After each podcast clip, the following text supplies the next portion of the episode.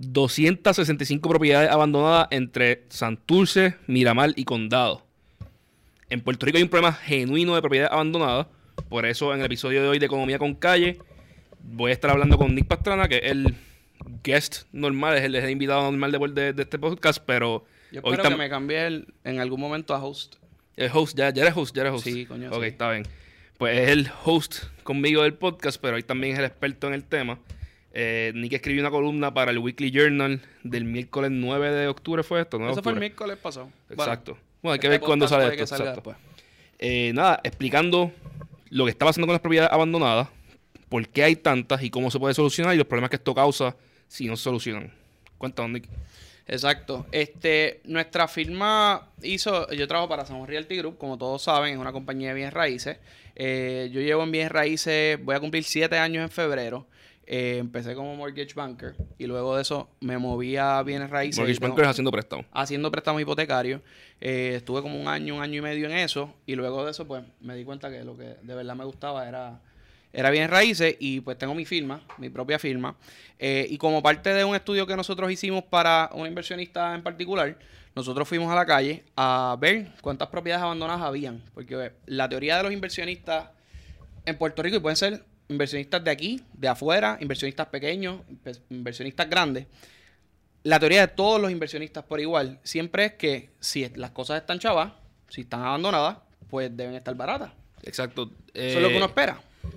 Si yo me bajo del avión uh-huh. y acabo de llegar a Puerto Rico, nosotros tenemos un amigo en común que se llama Mike, que llegó hace como cinco años de Boston, y él llegó y no, no, nos dijo, mira, pues esto tiene que estar bien barato, ¿verdad? Porque llegó a Calle Loíza, nos, nos encontramos con él en Calle Loíza, uh-huh. y lo que habían era un montón de edificios abandonados, destrozados, ¿sabes? Uh-huh. Con nadie viviendo, los grafitis por todas partes. Pues él decía, mira, pues esto se compra...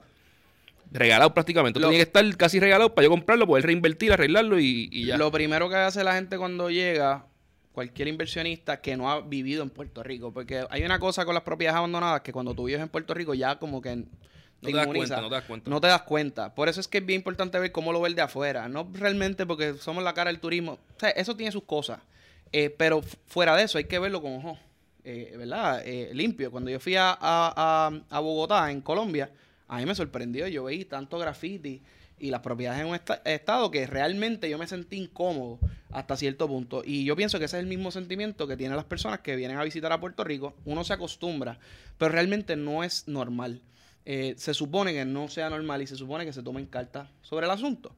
Pero el punto es que, por ejemplo, cuando viene Mike, él ve todo eso y él dice, coño, pues ya entiendo, Puerto Rico está en una depresión económica. Uh-huh. Y pues uno esperaría... que esto sea producto de una depresión económica. Pero la cosa es que estas propiedades llevan diez, veinte años, incluso antes del dos mil ocho, abandonadas. Así que es algo más que la depresión económica. Hay un problema Exacto, esta, estas más propiedades profundo. Venían desde antes sin, que, que, sin que Puerto Rico tuviera un problema fiscal serio. Exacto. Antes de dos mil ocho, dos mil seis, que es cuando Puerto Rico empieza a tener problemas reales. Exactamente. Tú vayas al dos mil, al mil novecientos noventa y cinco, y todavía estas, muchas de estas propiedades ya estaban abandonadas, ya estaban entrando en desuso, sí. o mínimo subutilizadas. En un lugar normal, si pasara por quiebras de los negocios, de las personas, de los dueños de los edificios, o por foreclosures, ¿verdad? Por, por, por este, reposeída, pues entonces nada, el banco coge posesión y la revende, y pues el que la compra, pues le da uso, ¿verdad? Pues eso es lo que pasaría si la causa fuese... Una quiebra. Una quiebra. Porque la quiebra... Eh, tú sabes, está ahí, pero hay un procedimiento que se subasta y, y el tribunal de quiebra, para pagar la, la creencia que tienen las personas, pues tienen que subastarlo. Así que, obviamente, el problema no es la crisis económica. Eh, y eso es lo que yo tengo que...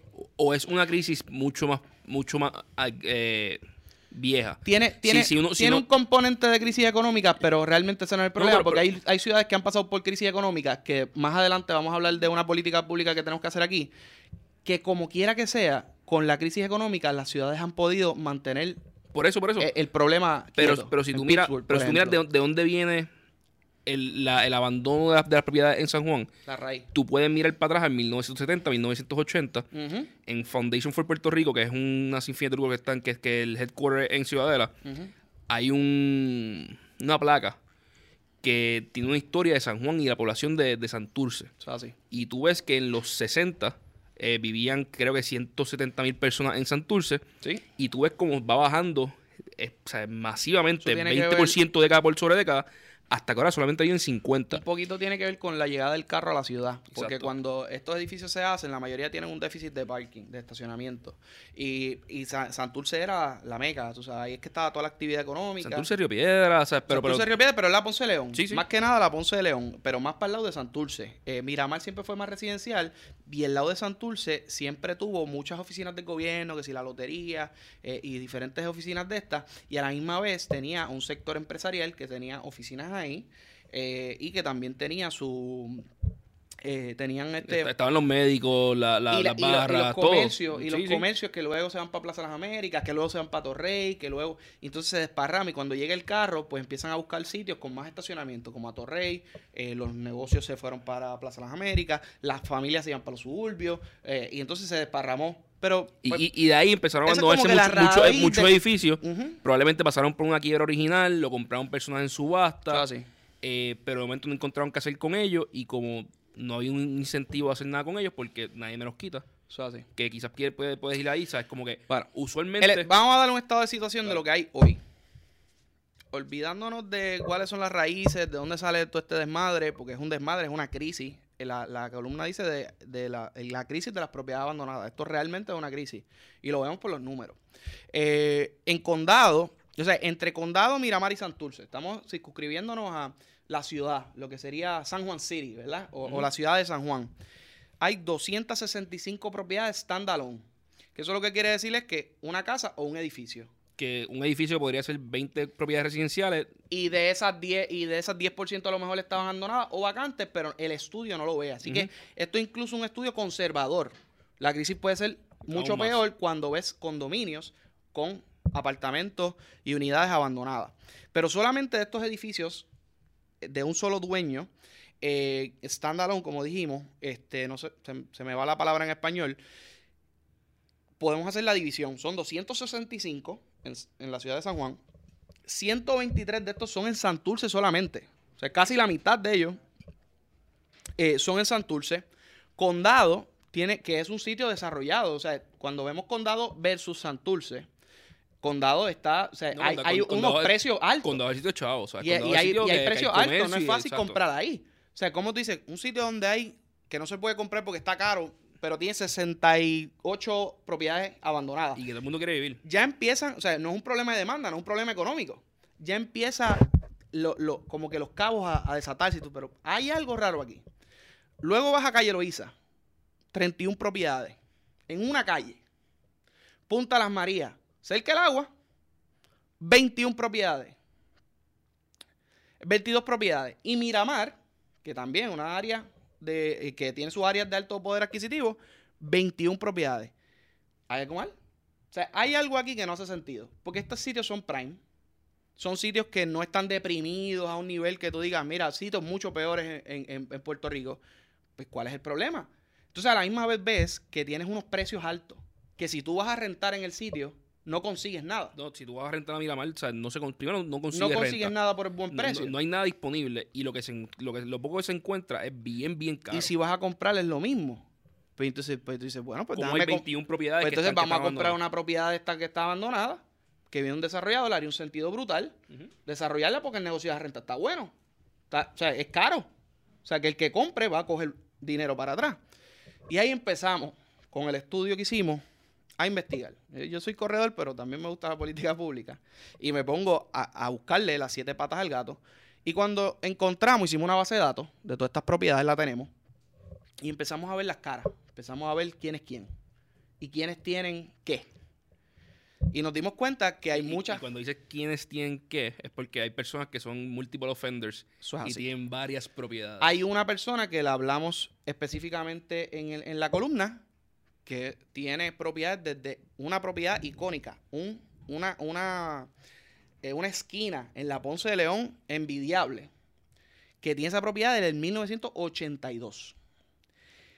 Y, obviamente, en Puerto Rico hay, hay amnistías de CRIM y toda la cuestión, so, probablemente va pagando las amnistías, pero yo vi el, el historial y ellos deben doscientos mil pesos en, en, en contribuciones. Y esto es una compañía que tiene, no una, tiene varias allí. Entonces empiezo a ver otras, más nuevecitas. Esta es la más crítica. Pero hay otras que a lo mejor están aquí desde el dos mil doce, dos mil once, con propiedades abandonadas que las compraron, de que para hacer algo, y se han quedado ahí diez, diez años. Entonces, cuando yo veo, hay tres problemas principales. Están los especuladores, que son de los que estoy hablando, que son compañías que se dedican a comprar y aguantar por décadas. Y tú vas a decir, ah, eso no tiene sentido. Sí, a ellos no le hará algún sentido. Si tú compras, vamos a decir que adquirir la propiedad en, un, en, en la compra un, de un portfolio de propiedades que las vendieron a treinta centavos el, el, el dólar. Exacto, eso es así. Pues yo la compro bien barata y me salió tan barata que lo que yo estoy buscando es que me paguen top dollars. Entonces, yo digo, mira, esa, esa, esa que tú dices de Santurce, pues mira, aquí al lado se está haciendo Ciudadela, esto está creciendo. Exacto. Ya ahí me viene otro developer y me va a tener que pagar el top dólar porque para expandir tiene que pasar por aquí. Y ese y esa y esa persona puede estar ahí esperando cinco y, años, cinco ocho años, años diez va, años. Pero va a recibir un return gigantesco, claro, al final del día. Es un especulador. ¿Por qué es que esto no pasa en otros países? Este tipo de especulación. Bueno, típicamente... O en otros estados. Bueno, eh, te estaba adelantando porque yo llevo una narrativa, pero las respuestas son las contribuciones. Esta gente no paga contribuciones. Si tuvieran que pagar contribuciones, entonces ponen su propiedad en producir para pagar las contribuciones. La gente va a decir, no, aquí se paga el C R I M. El C R I M no se cobra. Tú debes al C R I M, pero no se cobra el C R I M. Tú pagas el C R I M cuando hay amnistía, cuando vas a vender. O y no cuando, estás obligado cuando, a pagar cuando hay amnistía. O cuando tienes hipoteca y la pagas todos los meses. Y cuando hay hipoteca. Pero esta gente compró esas propiedades cash. Se quedan con esas propiedades cash por tiempo de tiempo de tiempo y no les cuesta nada porque ellos no mandan cheques al C R I M. ¿Por qué no mandan cheques al C R I M? Porque el C R I M no les quita las propiedades si deben. Si usted no paga el, la hipoteca de su, de su casa, le van a quitar la propiedad. Se supone en un país normal o en una ciudad normal que la ciudad esté cobrando sus impuestos y si alguien no paga esos impuestos por tantos años, estamos hablando que una deuda de doscientos mil pesos en esa persona que no paga como del dos mil nueve. Y, y, la, y lo chistoso de esto, usted mira lo que paga ese edificio de C R I M. Es una estupidez. Que es, es, es una estupidez masiva. Que o sea, esa tú, es la segunda. Y, y te, te, te molesta porque dices, mira... Yo sé de casas residenciales que pagan lo mismo. Y vamos a entrar, vamos a entrar full en el asunto de los impuestos. Dijimos, hay tres, raz tres razones principales que yo hice cuando vi el estudio. Uno son las propiedades que son, que son heredadas. La segunda, eh, perdón, la, las propiedades que son de especuladores. La segunda son propiedades que son heredadas. Que mucha gente, no, la gente tiene derecho a herencia, eso está perfecto. Pero la gente que, que hereda cosas, que normalmente son gente chavito, se supone que pagan sus contribuciones. ¿Ves? Y, y, y aquí está el problema. Cuando el que sabe un poco de herencia también sabe, se muere el papá de la familia, caen sus hijos. Sus hijos tienen diferentes circunstancias de vida. Hay unos que están en Estados Unidos, hay unos que están aquí, chévere. Hay, unos, hay dos que le va tiene bien, que no haber importa, uno, hay uno siempre que... tiene que haber uno que se haga cargo de la propiedad. ¿Mm? Y la mayoría de las veces lo que tienen es un problema, porque ellos no están en el negocio de bienes raíces. Así que lo dejan ahí, de momento se mueren todos esos hijos, porque esto es un problema generacional, estamos hablando de que llevan décadas en este trajín, y de momento están los, los nietos. Cuando vienes a ver, los nietos, sí, yo sé que yo tengo un canto de ese edificio, pero si lo vendo ahora y me meto todo ese revolú, lo que voy a cobrar son, qué sé yo, veinte mil pesos, diez mil pesos. Y precisamente porque dicen, no, sí, yo sé que papi tenía algo ahí, pero so, papi tiene una tercera parte, yo soy, somos tres más, yo tengo un diez por ciento y eso debe C R I M, mano, yo no quiero ni meterme en ese lío porque a mí me vienen a cobrar el C R I M, claro, por encima y yo, yo no sé, yo hasta no quiero ni saber. Hasta que llega un punto que nos pasó que íbamos a tocar las puertas de los edificios para chequear quién era y la persona se había muerto y no se sabe ni quién es el heredero. Y los herederos están en Estados Unidos y tú ya, sí, yo tengo un hermano, pero ese no se lleva conmigo y no quiere saber nada de Puerto Rico. Y entonces tú dices, espérate, pues la propiedad murió porque todos tienen que estar de acuerdo. O tiene que ir a un proceso judicial. Si nadie le importa, se quedó ahí. Y así hay muchas propiedades que nosotros nos encontramos de sucesiones. Y muchas veces lo que pasa es, con esas propiedades, por ejemplo, de sucesiones, o de gente que se fue y no aparecen, y muchos especuladores americanos que vinieron, compraron, se fueron, muchas veces lo que pasa es que sigue acumulando C R I M por tanto tiempo que ya lo que debe de C R I M es más de lo que vale la propiedad. Así que aun si esa persona viniera y quisiera venderla, no puede porque no, no retiene ningún beneficio económico para sí, o sea que estaría haciendo nada. Ahí es que entra que el C R I M en cualquier otro lugar del mundo entraría y dijera, espérate, que tú me debes un millón de pesos, esa propiedad vale ochocientos, pues esa propiedad es mía. Sí, adiós, es adiós. O sea, tú no has pagado veinte años. De hecho, el C R I M te, en la mayoría de los sitios del mundo te dice, tú me debes dos meses, mira, aquí está tu deuda. Exacto. Se la voy a vender al señor Nick Pastrana. Tú le debes a él ahora, porque a mí, a mi gobierno me hacen falta ocho chavos hoy para claro. pa operar las escuelas, para arreglar las la, la carreteras. Y en Puerto Rico hay una deuda de casi tres mil millones con el CRIM. Y ese es el punto. tres mil millones, mi hermano. ¿Por qué? Ese ¿Cómo es el se acumuló? De año y medio de, y, de educación. Y aquí no estamos hablando del CRIM que pagan las personas en una casa promedio, media o, o pobre. Porque esas personas están exoneradas. ¿Okay? Aquí no estamos hablando de CRIM de personas particulares. Estamos hablando de CRIM de personas que típicamente sus propiedades tienen un valor adquisitivo mayor para que puedan acumular no, vamos, deuda. Están en Santurce, en Miramar y en Condado. Imagínate. Vamos, vamos, vamos. vamos ¿Qué más? ¿Qué más? So, diste en el clavo. Y estamos hablando de que la noticia salió en el dos mil dieciséis y yo no lo podía creer entonces. El CRIM hizo su primera subasta en el dos mil dieciséis de propiedades que debían cantidad astronómica. La primera subasta en veinticinco años. O sea, ese es el paraíso de cualquier especulador. Y después de ahí no ha hecho más ninguna. Y de ahí no hicieron más nada. Y... Y te digo algo, son... que el tipo que era dueño de esa deuda, el, el que era dueño de su propiedad, le, le hizo algo a algún alcalde o algo así, le, le cayó bien mal a alguien, porque no se ha vuelto a, vend... no se ha vuelto a vender un, un pedazo de, de... Y esa es la raíz, para mí esa es la raíz del problema. Luego de eso vamos a, podemos empezar a, a reformar el CRIM de mil otras formas, porque el CRIM está bien desbaratado en su forma que, de cobrar, y podemos hablarlo aquí. Pero realmente la raíz del problema es que no hay repercusiones para la gente que es delincuente pagando su... O sea, que los evasores contributivos los recompensamos. Los dejamos tranquilos. Es como, mira, a esta gente yo decidí por alguna razón, yo voy a dejar que vayan impuestos. Y ese es el problema que estamos teniendo en Puerto Rico con las propiedades abandonadas. Y una propiedad abandonada, ¿cuál es el efecto? Porque si yo, yo que no soy, bueno. yo, yo no soy agent ni, ni trabajo directamente ¿Sí? en la industria, pero pensaría, mira, pues si una propiedad está abandonada, si la casa al lado mío está abandonada, sí. yo sé que el valor de la mía se va afectado. Sí. Porque nadie quiere, si comprar, está justo al lado. nadie quiere comprar la casa al lado que, sí. que, que no, que no sí. recortan la grama. También asumo que hay un efecto en la economía, porque eso, la cantidad de, de bienes en un país es limitado. De tierra. Exacto, y de tierra es que por ahí que, por, por ahí que vamos.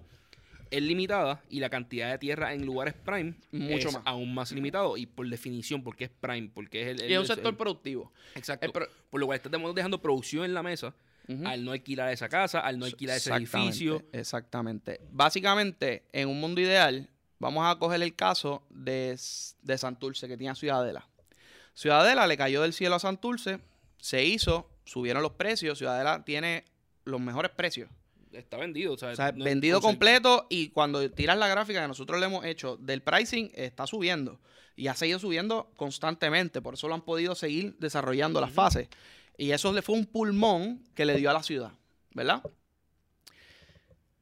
Si ya, San, si ya Ciudadela está lleno, y Ciudadela se alquila como a veintidós dólares anuales al pie cuadrado, por ponerte ese número en la cabeza, no te mates con él.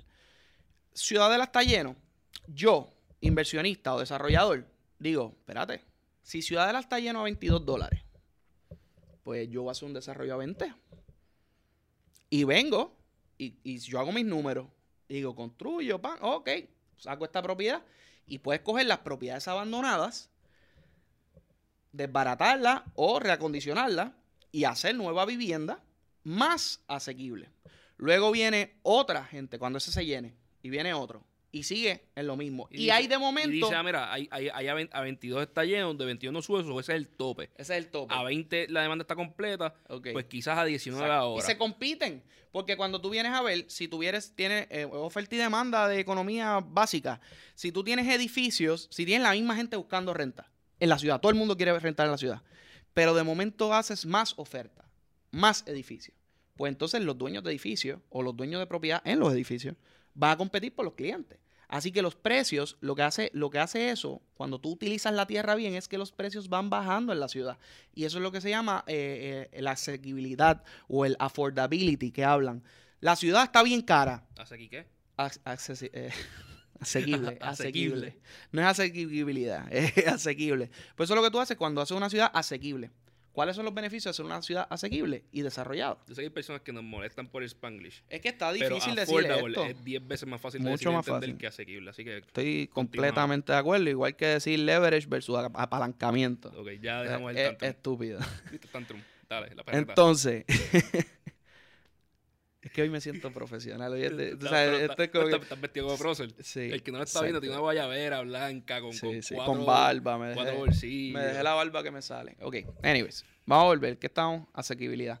Cuando la ciudad se vuelve más asequible, Edgardo, pues es un palo, porque entonces ahora más gente se puede mudar, este, hay más actividad económica porque más gente se muda, que van a gastar en la ciudad, van a comer afuera, van a poder caminar, se vuelve una ciudad vibrante, más oficinas se hacen en la ciudad también para que esa misma gente que vive en la oficina, que típicamente en la ciudad son gente más joven, uh-huh, y que no tienen hijos y que, tú sabes, y que tienen disposado Lincoln y que están gastar. empezando sus negocios y que están empezando sus empleos. Otra cosa importante cuando tú, cuando tú estudias planificación, que nuevamente nosotros no somos planificadores, ni, pero hemos hablado con pero, bastante. Pero hemos hablado con bastante y lo leemos porque somos un nerds. Uh-huh. Tú no quieres... Bueno, hay nerds de Star Trek. Yo también soy nerd de Star Trek. Yo soy nerd de todas las anteriores.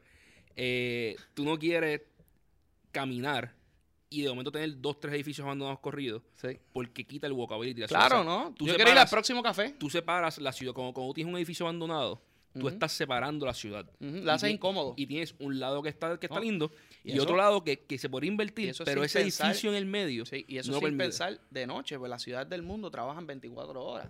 Así que de día, que es lo que pasa, por ejemplo, en Atorrey. En Atorrey tú vas, y en Atorrey es un problema de planificación distinto, porque también Atorrey tiene el problema de que no hay residencia, bien poquita, y las que, que, las que están, están, están lejos, están la eh, que es Coliseum, eh, Aquablue y, y Quantum. Y están como que lejos para tú poder caminar. Este, pero hay un problema. Cuando tienes propiedades abandonadas, están en todos lados. O sea, estamos hablando de cuánto, ciento veinte y pico. Eh, y casi todas están en la Ponce de León. Este, cuando tú estás caminando de noche, se siente Sketchy. inseguro. Sí, se sí, siente sí. inseguro. O sea, ¿cómo, ¿cómo yo voy a caminar de aquí a la cafetería que hay? Si tengo que pasar por aquí, que quién sabe quién está viviendo ahí. O quién sabe qué ratón me va a salir. Que no hay luz, mano, y yo no confío en caminar si no hay luz. Por eso, o sea, o sea después de todo sencillo. Tenemos que ver que esto es como si tuviéramos nuestra casa. Entonces hay que diseñarla para nosotros, eh, porque la ciudad es eso. Eh, entonces, si haces la ciudad más asequible, por vía del desarrollo, por vía de usar las propiedades que están abandonadas y volverlas al uso útil, que, que no te, se resuelve con de, pintarla. De, de, de que la grama del vecino esté cortada, que haya alguien viviéndolo. Y que, y que, y que haya, de nuevo, oferta. Que haya sitio donde yo... Opciones para las personas para poder vivir. So, yo... Ah, tengo opciones. Llegué a este sitio y tengo opciones. Yo sé que puedo vivir aquí, puedo vivir allá. Aquí es más barato, aquí es más caro. Aquí hay guardias, aquí no hay guardias. O sea, y tienes opciones para vivir. Si quiero y los cuarto, precios varían. Si, si quiero un cuarto nada más lo hay. Si quiero dos o tres porque, porque quiero de un bebé. Exacto. O quiero de un estudio, pues también. Exacto. La cosa es que haya inventario. Porque si lo hay, pues entonces, como te dije, los ¿Qué? precios bajan. Y, porque hay muchas opciones. Y, y, y también eso es bueno para los comercios, no solamente el retail, porque cuando llega el residente, llega entonces los restaurantes, las cafeterías, los laundry, esas cosas. Pero la tercera es las oficinas y, y los sitios de producción. Y eso es importante porque hay que pensar siempre la ciudad, y todas las ciudades están pensadas como un motor económico. Es este sitio donde vamos a concentrar las mejores mentes, cerca de una universidad típicamente, las mejores mentes, la mejor energía, la gente más joven, la gente que puede eh, ir a correr y reunirse con este y reunirse con el otro. Eh, y de momento se vuelve esta, este ambiente de ciudad. O sea, que eso es lo que es una ciudad, no es más nada, eh, sino una provincia. Uh-huh. Entonces, pues eso es lo que, lo que, lo que causaría que fuera más económico eh, el estar en la ciudad, sin contar todos los gastos que no tienen que incurrir las personas, porque cuando tú haces una ciudad funcional y gente vive en ella, ni necesitas carro. O sea que, y eso es otra cosa, si tú quieres mejorar eh, el ambiente de negocio en Puerto Rico para la gente joven, lo primero es hacer una ciudad. ¿Por qué? Porque el, cha el chamaco que se acaba de graduar de la universidad, que ya tiene un préstamo a lo mejor de universidad, ahora se tiene que meter un préstamo de veinticinco mil pesos para comprarse un carro. So, del saque tú tienes veinticinco mil pesos en tu bolsillo si tú vives en una ciudad donde tu trabajo está cerca y donde tiene donde comer y, y puedes caminar. Sí, de acuerdo, de acuerdo. Y, o sea, el, el, los beneficios de vivir en ciudad son innumerables. Hay unos, Por hay, algo existen. Hay, hay, hay unas desventajas que si tú, tú quieres tener una familia grande, pues es incómodo. Si eres mayor, pues puede ser difícil algunas veces. No te creas, si estás no, cerca de un hospital, no, la ciudad eso, es un si, palo. Si, si, si, porque se diseña, si se diseña bien, sí, pues funciona. Para pero, gente pero, mayor pero, también. Pero un de estos eh, varía. Ciudadela tiene un componente de, de elderly. Y hay, dos, y hay dos o tres por, por, por, por Miramar y Santurce. Eso funciona también. Eh, ¿Cómo yo arreglo esto ahora donde estamos? ¿Sabes? ¿Cómo, cómo yo salgo Lo primero de aquí? Es cobrar el bendito CRIM. Porque primero eso es justicia. O sea, hay tres billones de pesos en la calle en un país que tiene setenta y dos billones de deuda. Y hay que dejar claro que la mayoría de ellos no son de individuos. No son de tú, de mí, de ti, del otro. ¿Por qué? Porque, esas, porque nosotros tenemos una exoneración. Nadie está diciendo que hay que quitar la exoneración. Y aún si son así, ¿sabes? Si son de personas de ochenta años que pagaron... y que ahora no tiene los chavos para pagar, para pagar el bueno, CRIM. Pero la puede vender. No, pero da un break, no, da un break. La puede vender. Da un break. En la ley de, de CRIM actual no permite que te, que te, que te ¿cómo se llama? Que, que, que te reposean la propiedad. Que te reposean la propiedad que es, tu, que, es tu, que es tu propiedad principal de vivienda. Claro que no. Por deuda de crimen. Claro que no. Por lo cual este, esta persona mayor no, no, puede Carlos, vivir hasta el final del nosotros de, de, lo estudiamos, de esa persona mayor no existe. Quiero, no, pero, quiero no, decirte, hey, o sea, hey, si, si, no, pero, si pero, me pero, quiere pero, debatir los dos datos, la no, persona que quiera decirme, no, bendito, esta persona, no, pero, vamos pero, pero, a ver la, la base de datos. Pero es que, que por, por todas partes, ¿sabes? Ni aún ni aún sí, porque eso es lo que siempre tiran. No, es que las personas mayores no primero no existen, porque quizás en otras partes del país sí. Pero aún si existía. Por lo menos en San Juan. No pierden su propiedad. Sí. Ah, que cuando estas personas fallezcan, sus hijos tienen o que vender la propiedad y pagar el crimen. Sí. O que se la van a reposeer. ¿Y ya? Pues cool. Normal. Pero la persona que la pagó y que la vivió, vivió en ella hasta, hasta, hasta el final de sus días. O sea, sin ningún problema. Eso es así. So, aquí, no puede, aquí no hay bendito que cuente. Aquí son personas que compraron propiedades muchas veces cash, edificios grandes, personas uh-huh. de dinero, uh-huh. que hicieron especulaciones uh-huh. y que después no la vendieron. O personas que heredaron y fueron irresponsables con su, con, con uh-huh. su herencia. Porque si tú heredaste algo, mira, tuviste una suerte de heredar algo. Si eres irresponsable con la herencia, pues mira, se te va a quitar nada porque el, el país tiene que producir y tiene que poner esas cosas a producir. El problema es el derecho del individuo, porque todo el mundo empieza, ay no, pero es que bendito esa gente. Mira, mano, tienes que ver que el, la sociedad va, va por encima de los individuos en todas las ocasiones. O sea, si esto nos está afectando a todos, los que vivimos o vivíamos o queremos vivir o, o, o, o, o podríamos, vivir, o podríamos vivir y no estamos viviendo en la ciudad, en, en esa área, y, y no es solo eso, y a los que viven lo está afectando, pues entonces, o sea, ¿qué me importa que, que, que un especulador esté perdiendo dinero? Y la forma de hacer esto es cobrando por no el pagar crimen. Impuestos. La, el mecanismo ya existe, en sí. Estados Unidos se llama, tax, se llama tax liens, sí. Y lo que se hace es que cada vez que alguien tiene una deuda, después de un periodo, algunos sitios son un mes, porque uh-huh. son bien estrictos, otros lugares son tres meses, nadie pasa de ahí, nadie, nadie es un año, año porque y medio. Empieza a cobrar intereses. Exacto. Se vende esa deuda a un inversionista. Sí. Ese inversionista tiene el derecho de adquirir sí. la propiedad a través de corte en un periodo predeterminado. Da, da un break porque le estás volando la cabeza a mucha gente. Okay. El tax lien es la norma. Tax lien es la norma. En teoría, si el gobierno fuera eficiente cobrando el crimen y ejecutando cuando tiene que ejecutar en el tiempo que se dedique por ley, a lo mejor es un año, dos años, tres años sin pagar, no sé. Eso hay que discutirlo, ¿verdad? Pero si en teoría, si el gobierno lo hiciera, no hace falta un lien market. El único asunto del lien market, lo bueno del lien market, es el cash flow. Es que el gobierno no tiene dinero, una, no tiene dinero, y dos, el gobierno es ineficiente.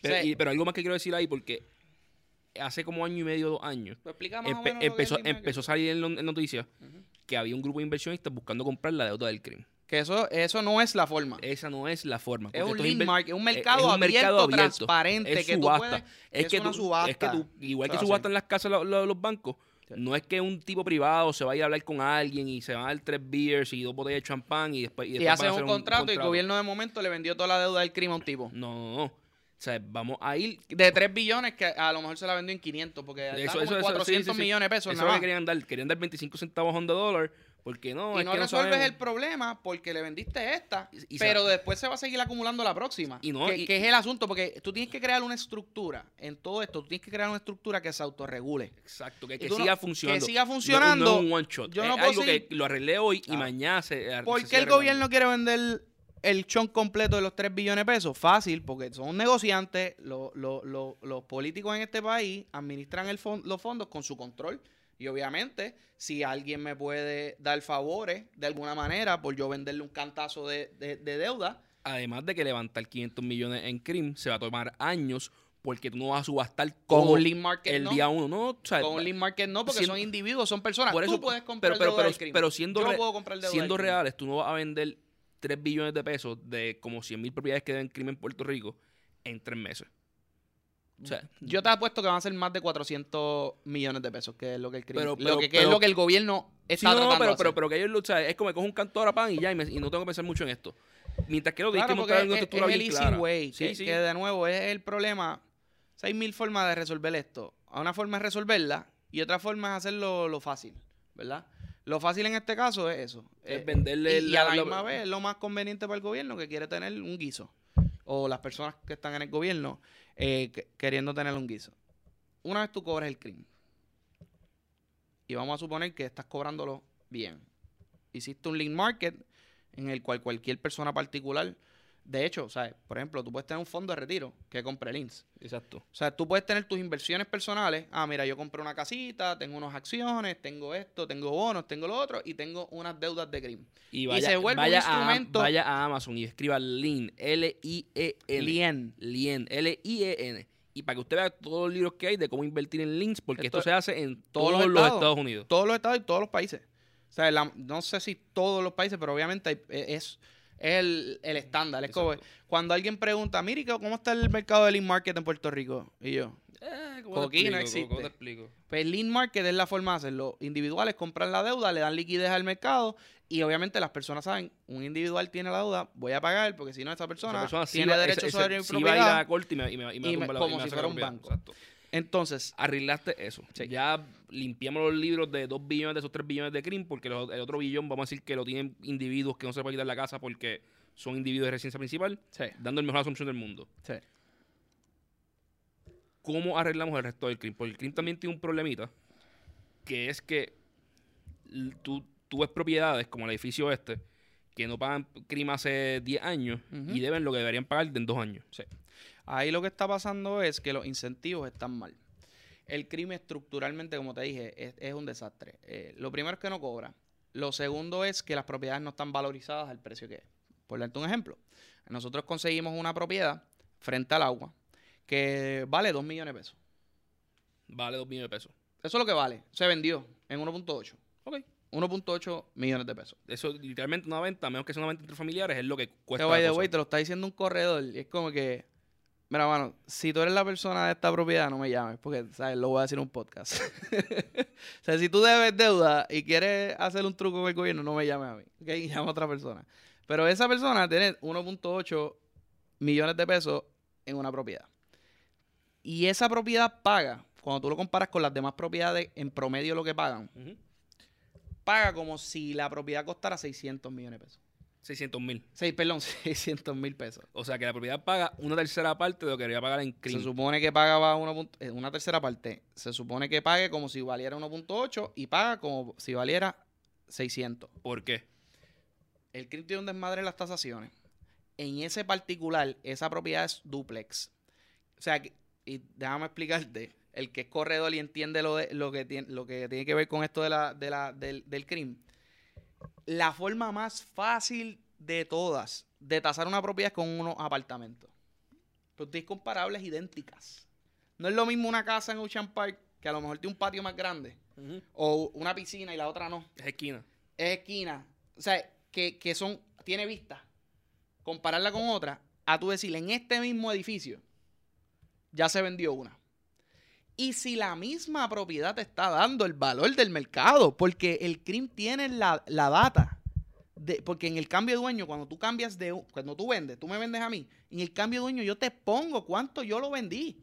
So, ya el CRIM sabe cuánto vale esa propiedad. Vale uno punto ocho lo que pagaron. Digo, no siempre es tan fácil. A menos, porque muchas por, veces, a veces se lo vendo a mi hijo y lo eso, vendo por menos. Eso dije, a menos que sea por entre, eso es entre que familia. Yo no creo un sistema que a lo mejor sea por la última venta, pero un flag tiene que prenderse. O sea, algo en ese sistema del crimen, en ese monstruo sin ojo y sin cabeza, tiene que prenderse una bombillita que diga, ¡eh! Algo está mal. Esta sí. propiedad se vendió en uno punto ocho y estamos tasándola en seiscientos. Algo está mal. Y yo... Obviamente, un ser humano carnal como Nick Pastrana no va a poder saber todas las propiedades que tiene este problema, pero es bien fácil saberlo con un programador. Un programador. Sí, con, con la base de datos del CRIM abierta, los datos abiertos, y, y un programador o dos eh, con Excel y... y, o sea, y eso, se el, saca eso se saca en menos nada y tú empiezas a ver las disparidades entre los precios de venta, empiezas a ver que de hecho se venden en más cien... O sea, el approach que te estaba diciendo de uno punto ocho versus seis, que se debe prender una bombilla, nunca se va... El uno punto ocho siempre te va a decir el valor del mercado o menos. No el valor del mercado más. Pues nadie va a vender por más. Uh-huh. Porque su tío... O sea, exacto. eso, no, eso yo, no pasa. Yo, yo no le vendo por más, chavos. Yo le puedo vender por menos, exacto, pero nunca por más. So, es bien fácil tú hacer... Un, un, un programa que te diga, mira, la diferencia entre la tasación y el precio de venta que nosotros tenemos es este. prende la de esto y manda un tasador. Eh, mira, aquí se, hay un flag, aquí hay que mandar un tasador. Oye. Y tasa, y de, y de una vez tasa las casas que están alrededor, la, porque la, todas porque las demás esta, que está, porque, porque hay un flag. Claramente hay un problema. Exacto. Porque tú no ves esas diferencias en los condominios. Es una forma morón. Mañana se puede mañana. hacer. Así que los incentivos si, están mal. Si quisiéramos ser algo un poco más proactivos y hacer algo más... Más profesional. Como dijimos ahorita, que, que no es resolverlo dando un cantazo ahora, sí. sino hacer algo que sistemáticamente esté bien. Sí. Yo, pues aquí vamos. En el condominio, pues está claro como el agua. Ahora, vamos, vamos a volver para Santurce. Estábamos en el agua, vamos a volver para atrás para Santurce. En Santurce hay una tierra. Vamos a decir que son mil metros. Y hay un edificio. Si un tasador del C R I M va a ese edificio en el año ochenta y dos, cuando se compró, uh-huh. el que estábamos hablando ahorita, dice, este edificio vale de cinco millones de pesos. ¿Verdad? ¿Por qué? Porque el C R I M evalúa cuánto vale el terreno. Así es como se evalúa la tasación del crimen ahora mismo en Puerto Rico. El terreno solo vale quinientos mil pesos o vale un millón de pesos. Y la estructura vale tanto. Si usted es dueño de propiedad, vea su estado de cuenta del crimen y va a ver valor de terreno y valor de estructura. El crimen las tasa por separado. Eso es un problema. ¿Por qué? Esa persona especulador que deja la propiedad abandonada a propósito, esperando a diez años. Cuando vienen cinco años de nuevo el C R I M, le dice, eh, eh, eh. Si viniera. Si, si estuviera haciendo su trabajo. No, no, lo hace, lo hace. Créeme que lo hacen. Vienen y vuelven en cinco años y dicen, C R I M, ven acá. Tú me, tú me tasaste aquí el terreno. No hay problema, el terreno está ahí igualito. Con un poquito más de grama, más nada. Y vale más o menos lo mismo. Está bien, estoy esperando en el mercado. Pero, mano, mi propiedad está abandonada. Eso no puede costar cinco millones de pesos todo. Así que bájame el valor a la estructura, ve, tásala y chequéalo. Y de momento, cuando ven, el valor sigue bajando en la estructura solamente. Y una propiedad que está tasada en cinco punto cinco, cinco millones de propiedad de edificio y quinientos mil de, de terreno, de momento el, a los cinco años va de tres punto cinco y a los diez va de dos punto cinco. Y yo estoy bajando el precio. Y yo le trato de bajar el precio. Yo juego dos juegos. Yo a, brego con el gobierno y le digo, bájale el precio tú, pero voy al mercado a pedir lo mismo. A, cinco. a, a pedir lo que, lo que costó originalmente. porque, su, porque bajo mi teoría está subiendo el mercado. Pero yo le estoy diciendo al C R I M, bájamelo porque mi propiedad está deteriorada. Y al inversionista yo le voy a vender lo que va a ser, no lo que es. Entonces, y al fin del día es una, una esquina. Y lo que vale es el terreno. O sea, fuera de broma, lo que vale es, es la localización. Entonces, para no enredar mucho... Cuando eso pasa, se crea un incentivo bien malo a dejar las propiedades abandonadas. ¿Por qué? Porque si yo espero cinco años abandonadas sin arreglarlas, no es lo mismo esperar y especular a diez años uh-huh. con una propiedad abandonada a especular a diez años con una propiedad nítida. Porque con una propiedad nítida, yo tengo que meter chavo. Yo tengo que hacer unos, lo que se llama CAPEX, Capital Expenditure, unos gastos de capital para arreglarla. Pintarla todos los años, cortarla. Pintarla, grama, recortarla, arreglarle la maquinaria, los aires. los aires prendidos para que toda no, la no se llene hongo. Y eso... Y eso pues cuesta. Pero si la tengo abandonada, no tengo esos costos. Plus, no pago los impuestos. Porque cada vez, mientras más abandonada, menos impuestos pago. Así que no tengo ningún costo de mantenerla. Y eso hace que el incentivo sea mantenerla así. Porque ¿para qué yo me voy a molestar arreglándole, haciendo todo esto? Si yo lo que quiero es especular sobre el valor, yo no quiero hacer ningún chavo sobre la renta. Uh-huh. Yo lo que estoy buscando es, porque en, en bienes raíces tú tienes dos formas de hacer dinero. Sobre la renta, que te va a pagar esa propiedad, eh, y sobre el valor esperado en el futuro. La, la venta futura. So, básicamente, esta gente está jugando a la venta futura. Y, ok. Que, de hecho, en la Constitución de Puerto Rico dice que eso no se puede hacer. De, sí, exacto. Y hay una ley de, de, de, de cuánta propiedad te puedes tener precisamente para evitar eso, ¿sabes? Cuánto... Porque había un problema cuando se hizo la Constitución. ¿Cómo lo arreglamos? ¿Alguien ya pensó esto? Bueno, pues, en lo... Eh, mira, es un... lo que se llama un popular opinion o un inconvenient truth. Como, como se supone que funcione... Una opinión no popular o una verdad... Inconveniente. Inconveniente. Ok. En buen español, tío. En buen español. Entonces, es cuando, cuando tú tienes... Eh, ok, en, en, este, en este régimen, como hacen normalmente en los países que tratan de resolver el problema de, de propiedades abandonadas, y entiendo que, si mi memoria no me falla, Pittsburgh.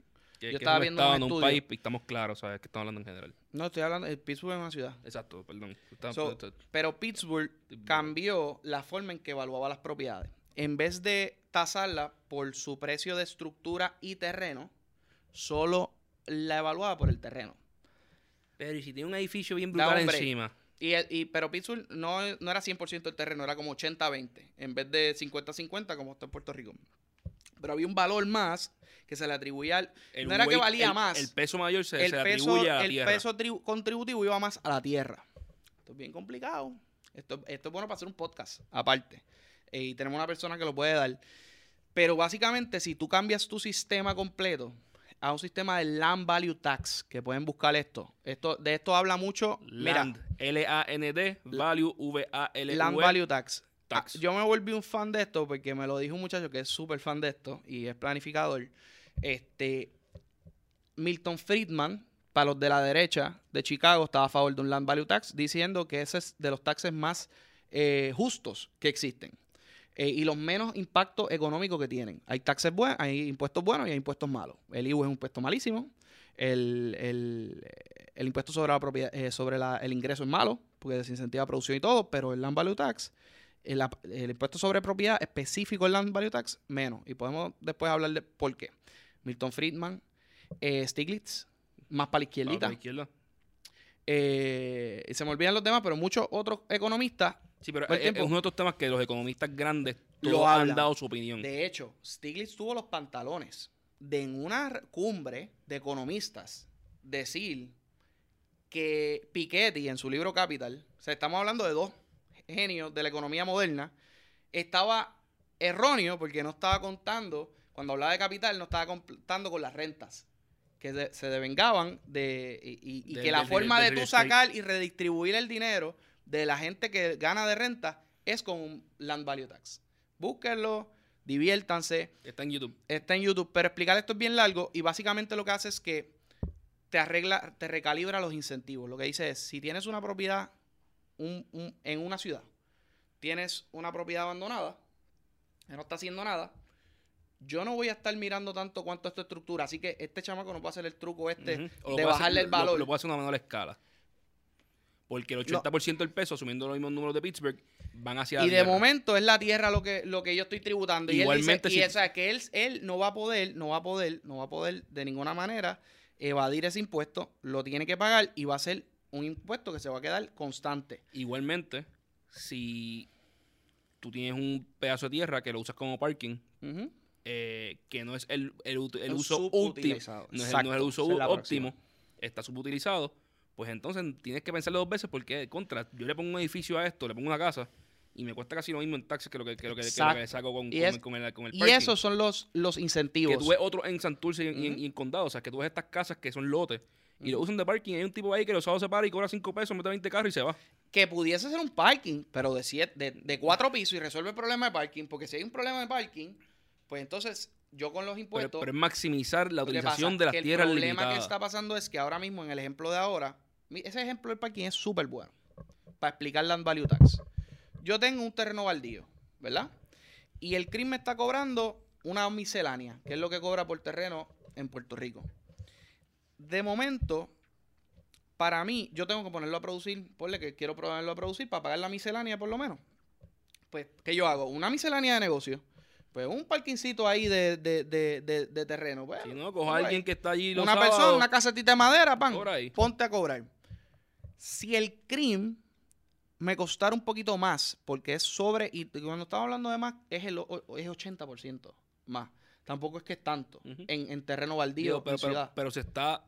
appraising de la manera correcta, se está dando el valor correcto a la tierra, lo cual exacto, ahora mismo no. Que no exacto. En, en Primero precio, hay que resolver todos esos otros problemas. En precios del dos mil diecinueve, no en precios de mil novecientos cincuenta y seis, que sí gente y, y que, cosas y que, a precios de mil novecientos cincuenta y seis. Y que se, cobren, y que se, se está cobrando, ¿sabes? Todas las cosas. Cobra, todas las o sea, cosas. Cuando vienes a ver, pues tú dices, espérate, pues si el crimen está cobrando más, pues tengo que sacarle más el jugo. Y para sacarle más el jugo, pues tengo que hacer una inversión. Tengo que invertir capital. Y pues, para invertir capital, pues ¿qué yo hago? Pues en vez de hacer ese parkingcito que ya está lleno, pues un parking de dos, de dos pisos, de tres pisos, de cuatro pisos. A lo mejor hago unas oficinas con parking. Y si no puedo hacer inversión de capital, lo vendo a alguien que tiene un billete que para hacerlo. Que sí lo tenga. Y eso, y, y lo yo, que hace eso, promueve. Mí y lo, y lo muevo a los incentivos se alinean para promover la eficiencia y la mayor utilización del terreno. Cosa más linda. Contra. Porque Puerto Rico tiene recursos, terreno limitado. Mucha gente te va a decir, no, pero es que si pones el Land Value Tax, vas a afectar los que están en el campo. Sí, los vas a afectar. Vas a afectar las los grandes extensiones de terreno que están haciendo nada. Uh-huh. Le vas a subir el ochenta por ciento. Lo mismo, lo mismo heredero, para, lo, nosotros lo mismo tenemos heredero. un pana que heredó, que heredó cuántas fincas. Eh, no me acuerdo con todo. Y estuvo a favor de lo que nosotros estamos sí, diciendo. Sí, sí. El pana nosotros heredó como cincuenta cuerdas, una cosa así. Sí, una barbaridad. Y paga ochocientos pesos de crimen, una cosa así. Eh, ¿Te molestaría pagar dos mil? No. Entonces, estamos perdiendo chavo. Entonces, no es eso. Lo segundo es que probablemente si ahora tiene que pagar un poquito más, pues ponga a alguien a producir y coja esas cincuenta cuerdas y llama a un agricultor y le diga, mira, agricultor, ahora yo tengo que pagar el C R I M. Págame el C R I M y produce gratis. Ya está. Y entonces la gente tiene años, incentivos pa. para producir. Y un agricultor joven que no tiene chavos para comprar tierra, tiene tierras casi de gratis. Tiene porque, tierra. Porque a alguien le hace falta pagar el C R I M. Claro. Y si tú resolvieras los mismos Cosa problemas que estamos hablando en la ciudad, las resolvieras en el campo, es un palo. Porque es lo mismo. Si yo, si ahora mismo yo puedo conseguir X cantidad de terreno para sembrar. Son pocos. Si de momento se liberan todas estas propiedades que fueron heredadas por un montón de gente que no eh, se sabe no, ni dónde están. Por eso, y otro problema en el campo es de que momento la gente, hay la más gente, oferta de tierra. La gente no tiene ni título. Por eso. Pero como yo no pago criminales para ganar aquí, pues, no, no, pues que se chave. Pero, pero, pero si, si tú haces esto, obligas a todo el mundo, ah, mira, tú cogiste esta parcela de terreno, la tienes que cambiar tu nombre porque yo me voy a seguir pagando el crimen a ti. Ponte a pensar, pero te fuiste un paso sí, más allá. Para, pero ponte volando. a pensar, una persona como el amigo de nosotros que tiene las cuerdas allá, me, fui, me sacaste hasta el hilo. Si, si gente como esa de momento empieza a hacer la oferta a la gente, a decirle, ¿sabes qué? Yo tengo que pagar algo del terreno, así que tengo que buscar agricultores, tengo que buscar todo esto. De momento hay más gente ofreciendo terreno para la agricultura, gente con más poder adquisitivo, y de momento los agricultores se le vuelve más barato rentar terrenos. Que fue lo que dije al principio. Que o sea, es como los... Tú es coges, como tú coges el chamaco que se acaba de graduar, que no tiene el capital ni para empezar el, el, el negocio, ni, ni tiene casas ni cosas para poder poner en, como colateral para coger sí. préstamos eh, de bancos ni federales. O sea, esta, pers este, esta persona usualmente tendría que ir a trabajar por diez, quince años en la industria uh-huh. para generar el guito de capital, para entonces ir a montar su finquita. Exacto. Ahora tú vienes y le dices un, a alguien como, como el amigo de nosotros, mira, no, no, tú, en vez de irte a trabajar para allá, vente, coge estas tierras y prodúcelas tú. Lo uh-huh. que quiero que me pagues para pagar el C R I M y para cubrir estos gastos. Así. Y ya. Y, y nada, mano, pues básicamente creas eso y el mismo affordability que estábamos hablando, la misma asequibilidad que pueda haber en la ciudad, la pueda haber en, en, en, en los campos, para la agricultura o para y, negocios y o para restaurantes. Y, o para, y, y, y lo importante es incentivar la producción y desincentivar el abandono en todas sus manifestaciones. Abandonos de propiedad de edificios en la ciudad, abandonos de terreno en el campo eh, o, de, o de estructuras con terreno. Y lo mejor so, de todo es que todo esto se puede hacer. Esto está requete lo estudiado, podemos hacer, o sea, lo podemos hacer. Esto... Hoy, hoy es octubre diez. En diciembre treinta y uno, nosotros ah, no. podemos tener esto todas las leyes fácil. para hacer esto. Esto es tan fácil. Y empezar a implementarlo en enero dos. Esto es fácil. Pero lo que hace falta es voluntad. Eso lo tenemos todo aquí, que si es colonia, que si la madre, no. Esto, esto se puede resolver mañana. Pero obviamente pues necesitamos unos políticos que entiendan los asuntos. ¿Sí? Dios quiera que con este podcast que hicimos y aquí que, pues puedan entender este asunto y, y que, que actúen. No estén papeloneando ni haciendo y que, bufonerías. Mucho lo pa, que están en las bufonerías pa, pa, que se ah, no, vamos a hacer la Santurce Ley más grande. Ahora vamos a pintar toda la ciudad de, de rosita. Ah, sí, y, eso se ve bien lindo. Y sí, con mano, graffiti. Está bien cool. Pero y gallos. Y pero cosa. Sería más cool si el edificio actual tuviera algo que... Claro, y la gente le sale más barata a sus propiedades y pueden vivir en la ciudad y se vuelve una ciudad funcional. Porque que, eso es ponerle un parcho al problema. Y que el edificio, el dueño no del edificio venga y lo pinte con graffiti. Que no porque, tengo problema porque con... se ve brutal. Claro, yo no tengo ningún problema con Santurce Ley. Santurce Ley es genial, pero no toda la ciudad puede ser Santurce Ley. No, y si yo tuviera un edificio en Santurce, yo proactivamente buscaba artistas que lo pintaban porque se ve brutal. Bueno, ¿cuántos edificios no hay ahora mismo? La parte de atrás de Ciudadela tiene un mural súper grande, bien brutal. Bien, o sea, cacho, ese, está bien ese mural está en la madre. Y, tú, y de hecho, el muralista se va a sentir mejor haciendo en ese edificio porque es un edificio privado. Y es un edificio que... Y sabe que se va a mantener. Que se va a mantener. Por encima, porque si yo lo hago una propiedad abandonada, el cuando vengan y la compren o pase lo que sea, si pasa, se fue el graffiti y se perdió esa arte. Eso es mucho mejor hacer graffiti en propiedad, en uso. Uh-huh. Bueno. Pues, esto fue Economía con Calle. miércoles diez de noviembre, estamos, digo, de, de octubre estamos grabando, pero esto va a salir luego. Eh, nada. Nick Pastrana, de San Juan Realty Group. Edgardo Vicenty, de Economía con Calle. Eh, nos pueden buscar en Spotify, en todas las plataformas de podcast excepto Apple. Eh, también nos pueden buscar en YouTube, en Facebook. Denos like. Síganos, denle see first en Facebook si quieren que les salga, porque Facebook saca algoritmos medio raros. ¿Dijiste Spotify? Dije Spotify. Vamos a decir Spotify de nuevo. Todo el mundo ve el video y pregunta, Spotify, no está en el podcast app, Spotify. Y Spotify en verdad está brutal para escuchar podcast. Sí. Es la mejor plataforma. Mejoraron la plataforma. Podcast, yo lo escucho ahí, así que síganlo ahí. Muchas gracias.